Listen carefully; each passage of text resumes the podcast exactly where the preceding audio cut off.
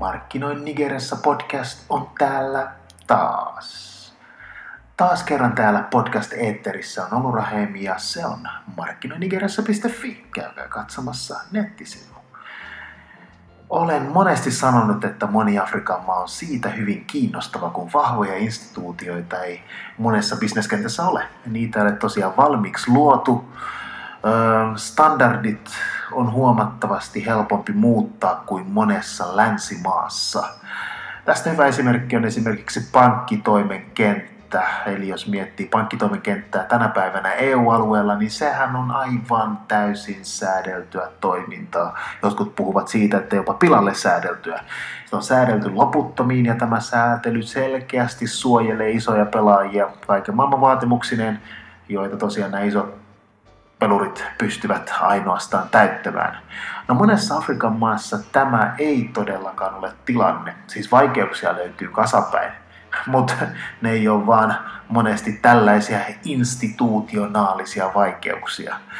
No, jos pysytään vielä rahamaailmassa, niin tämän vuoden seksikkään sana rahamaailmassa on ollut selkeästi krypto ja lohkoketju. Eikö, eikö Suomessakin ollut joku tyyppi tienannut 20 miljoonaa kryptovaluutoilla viime vuonna, eli näyttää Suomen poikaakin kiinnostavan aihe.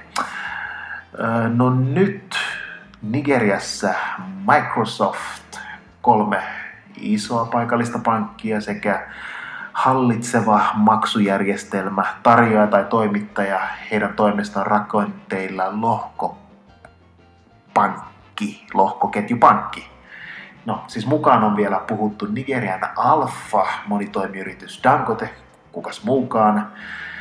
Ja nämä tahot ovat tosiaan laittaneet tällaisen yhteenliittymän pystyyn perustaakseen lohkoketjupankin. Siis ne ei ole sitä lohkoketjupankiksi kuulunut, vaan lohkoketjupalveluksi. Hmm. Mutta kun tietää, ainakin täällä päin, kun iso pankki, kolme isoa pankkia aktiivisesti mukana jossain, niin pankki siitä tulee. Mulla on ihan turha uskotella mitään muuta. No, lohkoketjun käyttämisen pitäisi tuoda ennen näkemätöntä läpinäkyvyyttä ja varmuutta eri toimintoihin. Näin ainakin he väittävät. Itse en kuitenkaan usko, että Nigerian rahoitusalan ongelmia ratkaistaan pelkästään teknologian avulla. varmaan isoja ongelmia pystytään ratkaisemaan, mutta ei lähtökohtaisesti kaikkia. Ja tosiaan uskon, että pankkijärjestelmä, varsinainen pankkijärjestelmä tulee pysymään vielä aika samankaltaisena suhteellisen pitkän ajan, varsinkin kun se on edelleen hyvin, hyvin tuottavaa. No toisena aiheena tänään on hyvän tekeväisyys ja maailman parhaat hyväntekijät, tai miten tuo most charitable englannista sitten suomennetaankaan. No tosiaan, jostain syystä näitä listauksia tulee mulla eteen joka paikassa, kaikkialla, siis aivan kaikkialla. Ehkä se kertoo enemmän vaan musta kuin noista listauksista. No ei, ei kyllä kerro. Siis mun mielestä näitä vaan tykätään tehdä entistä enemmän tänä päivänä.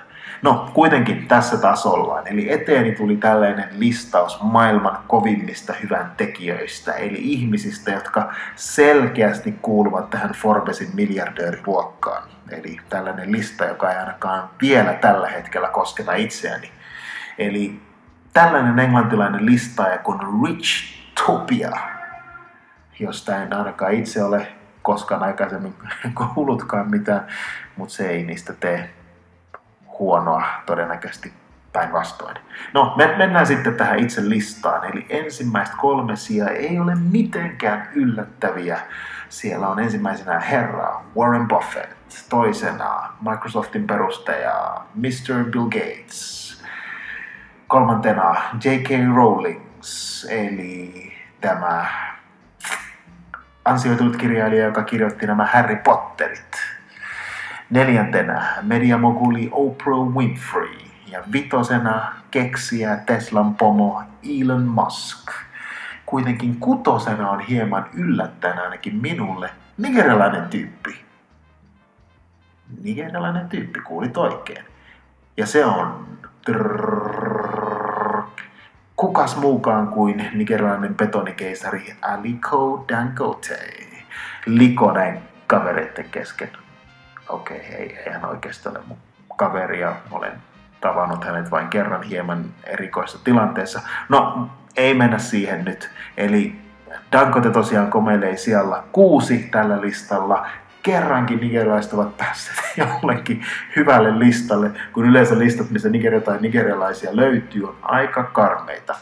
Eli Dangote aloitti hyvän tekeväisyysjärjestönsä virallisesti vuonna 1994 ja parikymmentä vuotta myöhemmin siitä on tullut Saharan eteläisen puolen Afrikan suurin yksityinen hyvän tekeväisyysjärjestö. Se on keskittynyt pääasiassa terveyteen ja koulutuksen parantamiseen ja tosiaan Nigeriassa ja Länsi-Afrikassa riittää tekemistä tämän parissa. Mutta järjestö on myöskin osallistunut esimerkiksi tähän Nepalin uhreille järjestettyyn lahjoitukseen ja lahjoitti siihen muun muassa miljoona dollaria, eli ihan sievoinen summa. Toinen nigerialainen finanssimiljonääri Tony Elumelu sijoittui siellä 11. Ja hän järjesti muutama viikko sitten vähän sloshin tapaisen tapahtuman päällä. Hienoa, että näitä, näitä löytyy. Ihan tuossa topissa ei löytynyt noita suomalaisia, mutta nyt kun näitä kryptomiljonäärejä on, niin ehkä antaa, alkaa hyvän tekeväisyysrahastoihin rahat virtaamaan. No, jotkut kyynisethän sanoo, että nämä hyvän tekeväisyysjärjestöt ovat vain ultrarikkaiden tapa kiertää veroja. No, ei tiedä, en ole verosuunnitteluekspertti, sen olen todistanut monesti. Eli se oli markkinoin Nigeriassa tällä kertaa. Eli toimi kuin lohkoketjussa ja harjoita hyvän tekeväisyyttä. Kiitos, hei. Markkinoin Nigeriassa. Piste